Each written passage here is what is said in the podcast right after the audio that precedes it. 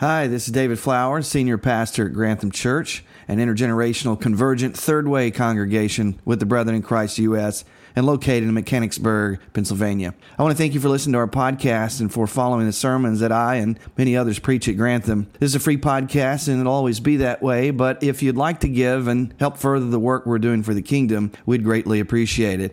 If you want to do that, you can do that by going to granthamchurch.org and clicking on the giving tab. Whether you're a member of our church or you're listening as a parishioner, it's our greatest desire that you would encounter Jesus and be changed by the good news wherever you are. Anyway, God bless you, and I hope you enjoy the podcast. One of C.S. Lewis's early short stories that he wrote is called Light, or also known as A Man Born Blind.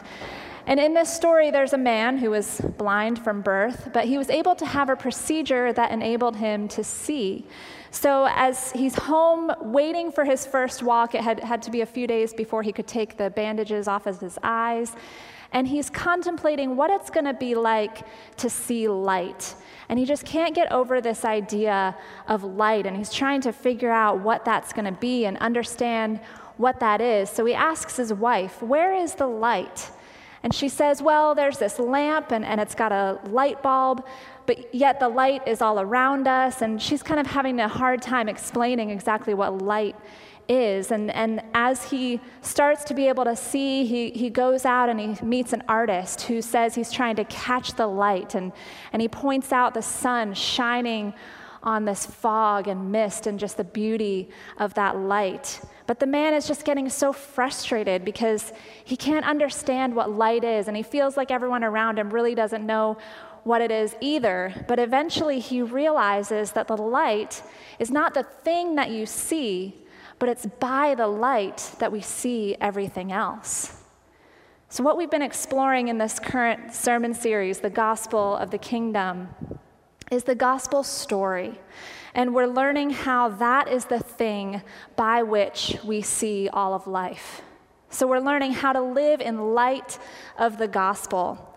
Lesslie Newbigin was a British theologian and missiologist, and he says the Christian story provides us with such a set of lenses, not something for us to look at, but for us to look through. So, the gospel is the lens through which we see everything else. It's the narrative that shapes our lives. We've been working with this definition of the gospel for the last several weeks. The gospel, or the good news, is the story of how God has been at work in the world and is now redeeming it in Jesus Christ, who will one day return to bring the fullness of the kingdom. So today we'll be exploring gospel living, what it really means to live in light of our Christian story, to look at all of life through the gospel. So I'd encourage you to pull out your Bible. If you have one with you, you can use one that's in the pew, or if you have a Bible app on your phone. We're going to be looking at Paul's letter to the Ephesians today, and, and we're going to be jumping around to a few different passages within that short letter in the New Testament. Uh, but in Ephesians, Paul is writing to the church in Ephesus. He's really wanting them to get this concept of living in light of the gospel. So we're going to look today at various texts. But the structure is essentially structured this way. So, in the first three chapters, chapters one through three of Ephesians, Paul's laying out the gospel story. He's reminding the church in Ephesus who they are in Christ, reminding them of, them, them of their identity uh, of the redemption and forgiveness that they have through Christ. He's affirming God's purpose of salvation, which is to unite all things to Christ, things in heaven and on earth, to bring fullness in all things, to extend God's glory in the world. So he's trying to be sure that the church really knows and feels the gospel he prays that they would be filled with the Holy Spirit and that Christ would dwell in their hearts because he really wants them to experience the gospel story and be changed by it. And then in, in chapters four through six, the rest of the letter, Paul begins to outline what it looks like to live in light of the gospel narrative. So he highlights different areas of our lives our, our relationships with one another within the church, our relationships with our neighbors, uh, our, our inner selves and our thoughts, our actions and the way we talk, our sexuality, the way we approach marriage and children. So he starts unpacking how this life changing gospel story has implications for every part of our lives. So we'll look at a few sections here, and I think what we'll see is that gospel living living in light of our Christian story. It's, it's first, it's rooted in our gospel identity. And secondly, it's empowered by gospel grace. So let's unpack that this morning. Gospel living is rooted in our gospel identity. We'll start at the beginning of the letter, Ephesians chapter 1, reading from verse 3. Praise be to the God and Father of our Lord Jesus Christ, who has blessed us in the heavenly realms with every spiritual blessing in Christ.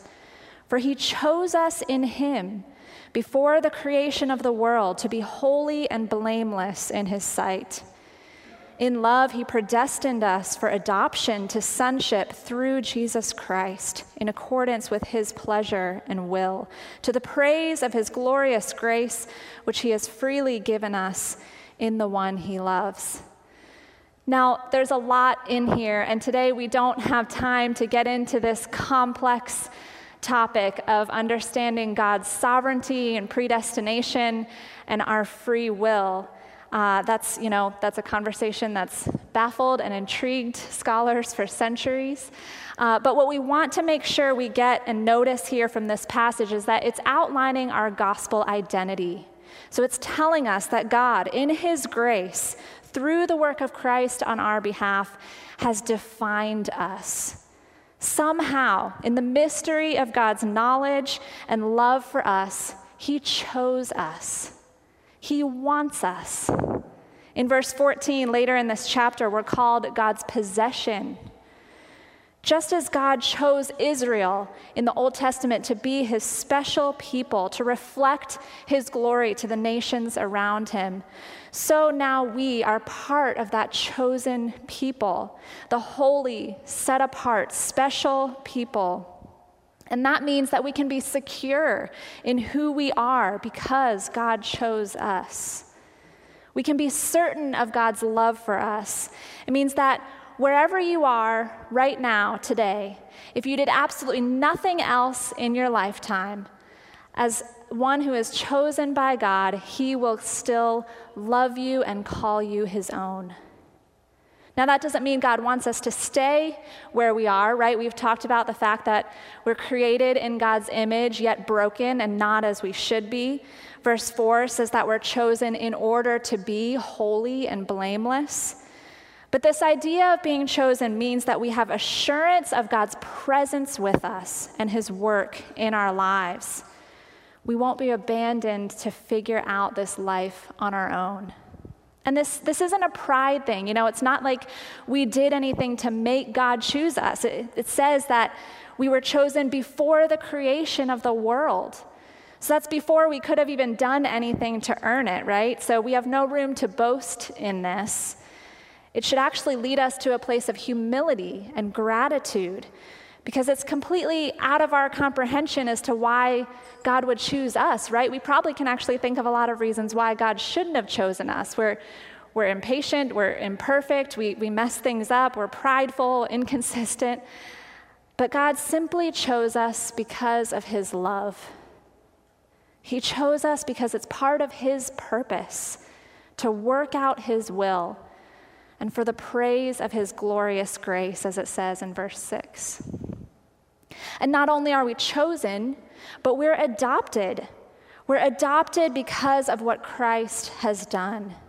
Because Jesus paid the price for our sin and forgave us through his blood on the cross, we can now be part of God's family with the full privileges of being a natural born child. You know, have you thought much about the fact that Jesus is our brother you know, we have the same privileges of, as Jesus in terms of our relationship with the Father, that freedom and access to the Father, the promise of eternal life. But are we living out of our identity as adopted children of God? I have friends, it's, it's a couple who was exploring adoption, and particularly in a context overseas. I think they were looking at adopting a child from China. And so, as they were going through the process of learning about the challenges of adoption and some of the trauma that these children had faced and how that affects the way they act, they learned that one of the tendencies of children who are adopted from that context is to hoard food. So they come into their new family, and the family, you know, opens the fridge and the pantry and says, Here's all this food. You're welcome to it at any time. Whenever you're hungry, take and eat whatever you need. But they would still find stashes of food in the child's room because coming from that context, that background, uh, there was food scarcity and there was an uncertainty about where the next meal would come from or when they could eat again. And so, even though in their new family they were given this smorgasbord, the child was still living out of an orphan mindset. They weren't living in light of their adoption in that area. And we can do this same thing. When we lose sight of our God given identity and the fact that we are God's chosen children, we can become ungrateful and bitter. We can get cynical. We can start uh, tearing others down. We can be prideful and actually start to think that we did something to deserve this status from God. It can make us insecure or, or defensive. We might feel like we have to be right all the time because we lose sight of our security as God's chosen possession. We can get anxious and feel like we need to prove ourselves to gain the love of God, and we can become performance oriented. We can get lonely and forget that we're part of a family, that we're actually wanted simply because of God's goodness and grace. So, this manifests itself in a lot of different ways. But when we're living in light of our adoption, we have assurance that God is our Father. And we're learning to live not out of fear, but in partnership with God. And we know that we're loved and accepted, so we don't have to work to prove our place and earn our status. You know, we don't freak out if someone criticizes us because we know that, that, that we're loved by God. We can take risks and we can trust God and confess our failures, even because we know that won't change our relationship with God. It compels us to want to keep up the family name, so to speak, because you know, we, in response to what God has done for us, out of this place of joy and gratitude, we can say, Yes, God, I want to make your name great. I want people to see how wonderful this family is and the beauty that I can say, I am yours and you are mine. We can extend that invitation to others to be part of this family. We don't feel the need to hoard what God has given us. You know, I've been processing this in my own life, and, and some of you may know or, or may have started to figure out that my husband and I are expecting our second child in March. So we're excited about that, and we're so thankful. and of course, we're also thankful for our three year old son, Emmett. And we love him so much. And there's been these moments, you know, where I wonder is it even possible to love another child as much as we love him? And, and there's even sometimes this feeling of, is, is another child going to kind of throw off the family dynamic a little bit? And, but, you know, in those moments, I'm reminded that God is always seeking to extend his family. He has a posture of arms open, welcoming, inviting more to be part of his family. And so, if we're operating out of God's love and grace toward us, that would then overflow into our love for both children. And of course, even, even beyond our biological family, into those around us. So, I'm learning more how to operate out of my gospel identity as a child of God and, and how we can be that expression of the welcome and hospitality of the family of God that He's called us to be. So, what does this look like for you? The gospel isn't just a set of beliefs or doctrines that are good for us to live by, but it actually defines us. The gospel story, you know, God's gracious work in creation, choosing us even before creation, this moment of the fall where we chose to go our own way, the redemption of Christ, where he poured out his love for us and adopts us into the family, and his work to restore all things in him for the praise of his glory. This gospel story tells us who God is and who we are in light of him. So, what other areas in your life where you might be living out of that orphan mindset? And what might it look like to live a life that's rooted in your gospel identity? When we live in light of the gospel, in light of our Christian story, not only are we rooted in our gospel identity, but we're empowered by gospel grace. Paul goes on to say throughout his letter that the gospel story impacts how we live our lives. Let's look at chapter 2, verses 8 through 10. For by grace you have been saved through faith, and this is not your own doing, it is the gift of God, not a result of works, so that no one may boast. For we are his workmanship, created in Christ Jesus for good works, which God prepared beforehand that we should walk in them. And then the beginning of chapter 4, Paul says, I, therefore, a prisoner for the Lord, urge you to walk in a manner worthy of the calling to which you have been called. Now, I used the ESV translation for these passages because I wanted you to see how this word walk shows up here. And actually, there are several times in the verses following chapter 4, verse 1, in, those, in the next couple chapters, where Paul uses this word walk to unpack what it looks like. So in 4, verse 17, he says, No longer walk as the Gentiles do in the futility of their minds. Uh, chapter 5, verse 2, walk in love as Christ loved us and gave himself up for us. Verse 8, walk as children of light. Verse 15, look carefully then how you walk, not as unwise, but as wise. So the gospel shapes how we walk, what we do, how we live our lives. You know, we've talked about how the gospel story is culminating in God's ultimate purpose to restore all things, to bring together heaven and earth, and to drive out hell, the sin and brokenness of our lives and world. So, essentially, what Paul is saying throughout his letter to the Ephesians is that we're invited into this gospel story. We're invited into God's plan of redemption and restoration.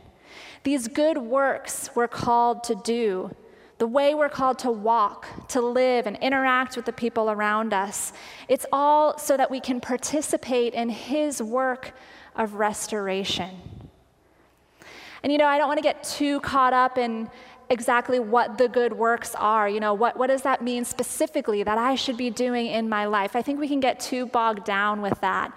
But just think about where God has you. You know, who's around you?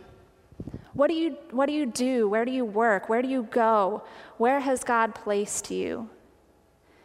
And what do you think God wants your heart and attitude and actions to be in those spaces and with those people? Another piece of this is that we have to recognize here that Paul isn't saying that once you accept the gospel, then you can just kind of live like you want and it'll all work itself out and you don't really need the gospel anymore.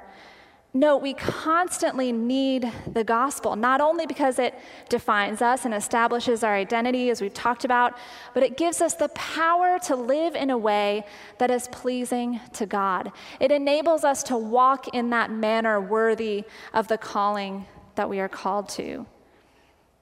It's that power that enables us to be part of God's purposes. See, the gospel isn't just good advice about something we should do and how we should live our life. It's good news about what God has already done for us in Christ and how we get to live in response to that. This isn't something we do in our own power, It's not some ability we muster up from inside ourselves, but it's the power of God in us.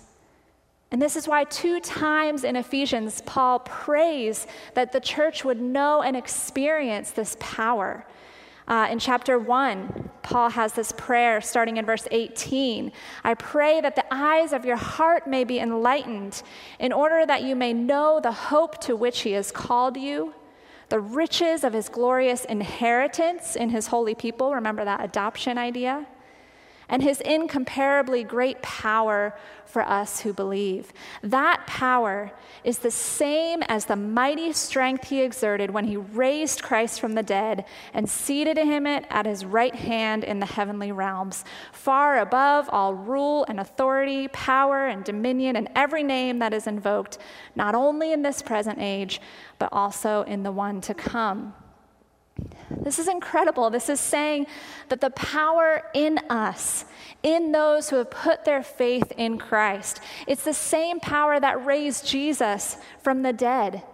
And, and didn't just raise Jesus to this life where he would eventually die again, but raised him, ascended him to an altogether new life, to a place where he's sitting at the right hand of the Father, interceding on our behalf to a place where he's reigning over all things and overseeing the defeat of his enemies. God is working out his power according to his will. And let's also look at what Paul prays in Ephesians 3 16 to 19. I pray that out of his glorious riches he may strengthen you with power through his spirit in your inner being so that Christ may dwell in your hearts through faith. And I pray that you, being rooted and established in love, may have power together with all the Lord's holy people to grasp how wide and long and high and deep is the love of Christ, and to know this love that surpasses knowledge, that you may be filled to the measure of all the fullness of God. So, the gospel, what God has done for us in Christ, is the power that helps us to understand our sin and our need for God. It helps us to understand God's grace. It's the power that enables us to live in light of the love of Christ. It's the power for change. It's the power to resist temptation. It's the power we need for prayer and for boldness in, in mission and sharing our faith. It's an incredible power that we have in us when we put our faith in Christ. But again, we kind of forget this power. We tend to go through life, you know, thinking, okay, yes, God, I know the gospel. I, I, I, thank you for your sacrifice, for forgiving my sins through Christ on the cross. But we kind of can say, well, but I'm just going to go ahead and, and kind of live my life now in my own strength. Just going to keep trying really hard to do good. And we forget the power of the resurrection and ascension, the power that God can bring life from death. Are there places in your life that you feel are dead? Maybe you're exhausted. Maybe you're tired of functioning from this place of kind of self energy and, and you're just doing some good things, but just getting really weary. Maybe you've tried for a long time to conquer a certain vice in your life. You know, maybe there's some kind of recurring sin that just keeps rearing its ugly head, and, and you've been maybe hiding it or trying to deal with it on your own. Or if you're honest with yourself, maybe you're not even really dealing with it at all anymore. Maybe there's a relationship that's broken and just feels like there's no possibility for restoration. You know, you've been trying, you've been praying, and it's just not working out. Maybe you have a place in your life where you're feeling hopeless. Things aren't going the way you planned, and you're just getting frustrated. It just doesn't seem like it's going to happen.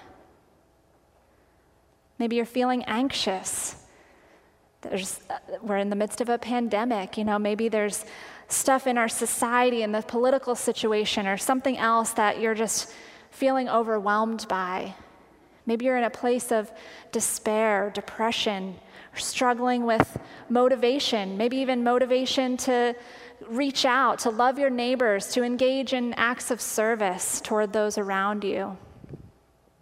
Whatever it is, wherever you see that dead place, God has the power to bring life. And you know, it's true that this doesn't always mean that things will be restored in the way that we want to or, or even in this life. But it does mean that the power of God is within us to trust Him, to know His love for us, to surrender our will for His to know that He is working out His purposes for ultimate restoration. He's overseeing the defeat of the enemy. God does have good works for us, and He's given us the power to be agents of restoration. He gives us the ability to live for Him as children, with His children, with joy and freedom and he gives us the confidence that one day he will bring all things together under Christ. I'd love to take time this morning just to go through a bunch of different areas of our lives and, and show, you know, both individually and as a community of faith, what it looks like to live in light of the gospel. And unfortunately, we don't have time to go through a lot of that. But I just want you to recognize that this has implications on every part of our lives, our, our, lives. It has implications on the way we approach our relationships, our, our sexuality, the way we approach suffering and discouragement, the way we engage with our family, our neighbors, the way we enter the public square, the way we approach guilt and self image and even humor, uh, the way corporately that we worship and minister to the world and the way we interact with the poor and, and approach social change and literally every crevice of our lives, both the hidden and the visible. Remember, the gospel is this lens through which we look at all of life.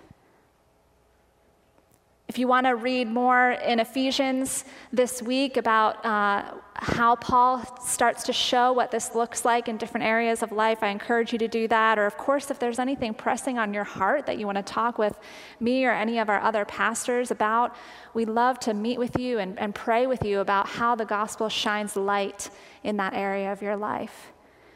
But I think this final story is going to help us to get a sense of what it means to look at life through the lens of the gospel. Many of you know our dear brother in Christ, Tim Line, sitting up front here. He was playing the bass today. He's also our facilities manager. And some of you might know a bit of his story, and he gave me permission to share a little bit of, a little bit of it with you this morning. Tim's oldest son, Daniel, was born with some respiratory issues.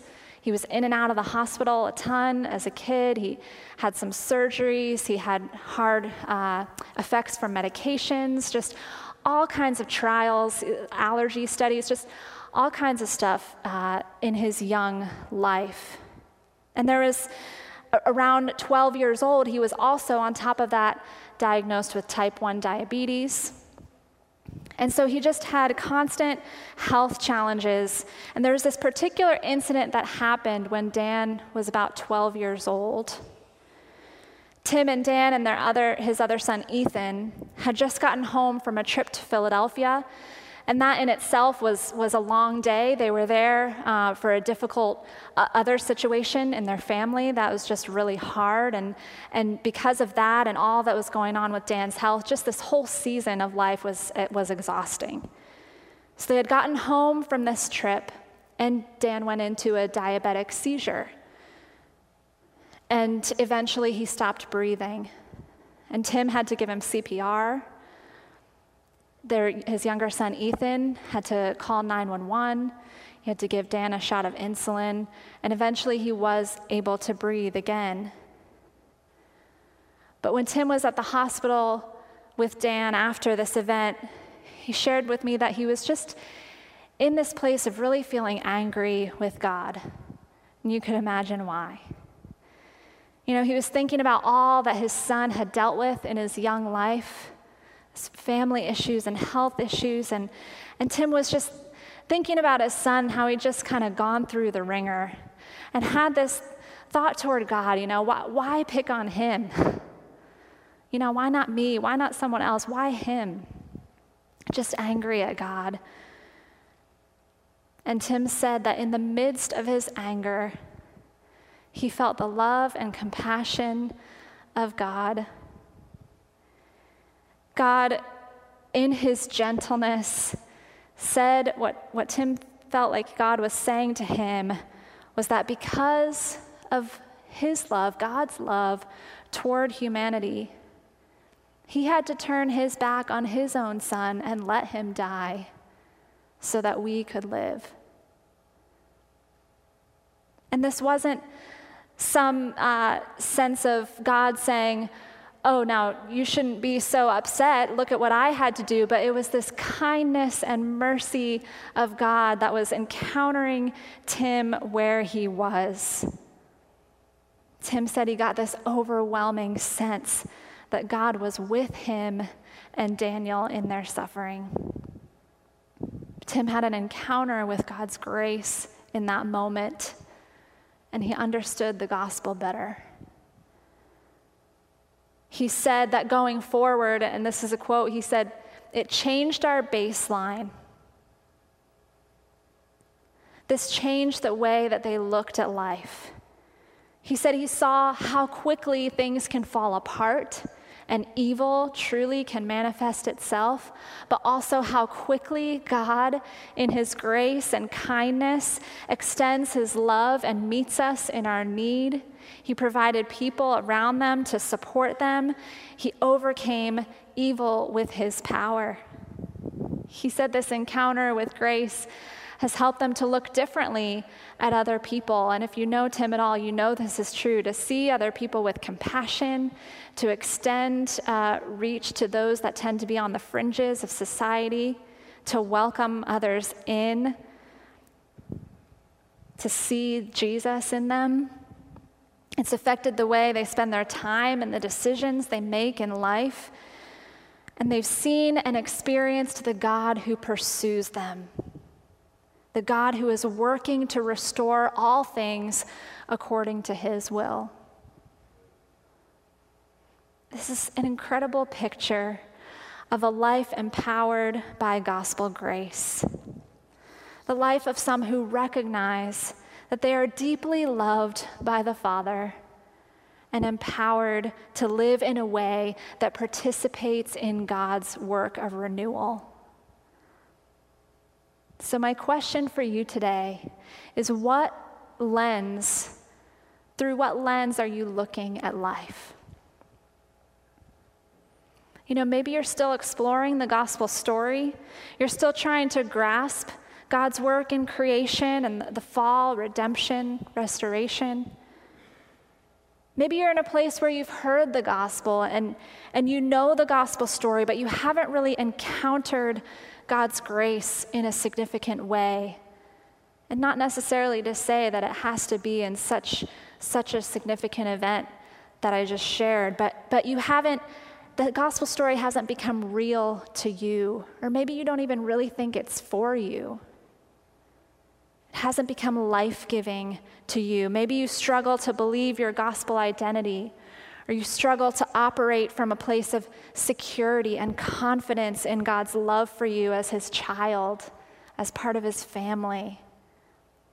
Maybe you haven't experienced that power we're talking about, that you're trying to live life by your own strength.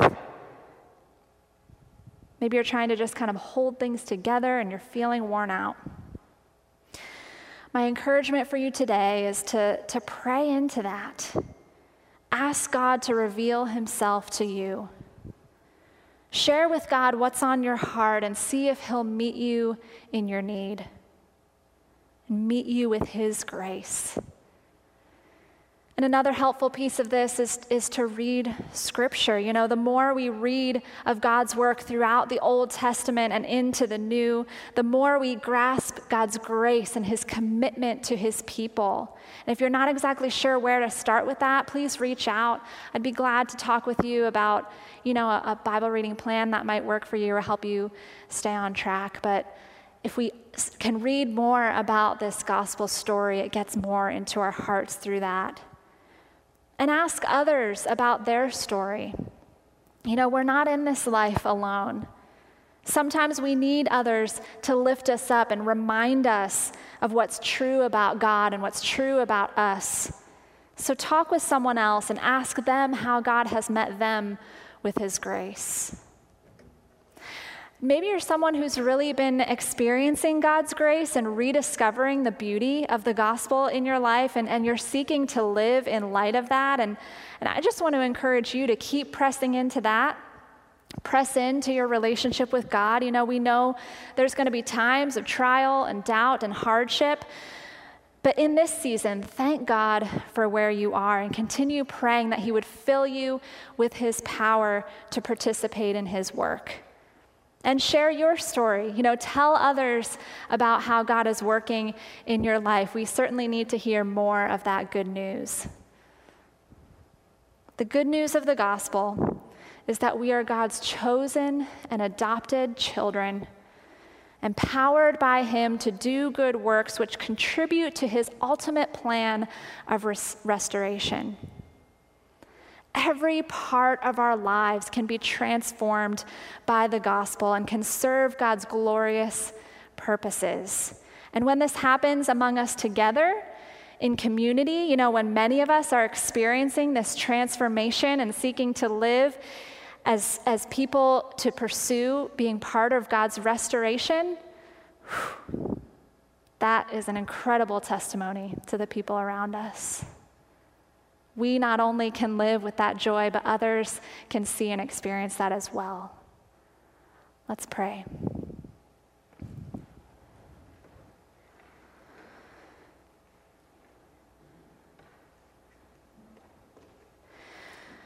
God, we pray that your spirit would meet us now. We know that you are here. We know that you are working. You have been, you will continue to work in our lives and in the world, and we want to be part of that. God, I pray for those who are struggling to see themselves as your children, struggling to know the love that you have for them. I pray, Lord, that you would soften their hearts. God, help them to know through the gospel story that you loved us in such a way that you turned your back on your son so that we can have life. And God, for those struggling to remember the power that we have in Christ, Lord, I pray that you would remind us of the resurrection and the ascension. Help us to see Jesus in that place at the right hand of God and to know that we have that same privilege of relationship with you pray that you would empower us as we face, you know, the struggles of life, as we leave this place and, and kind of go back to reality. Lord, remind us of your power in our hearts of your work in us. Help us not to revert back to that way of trying to do things in our own strength, but help us to lean into your power and just uh, allow you to bring life in those dark places. God, bring renewal, bring life here, we pray. In Jesus' name, amen.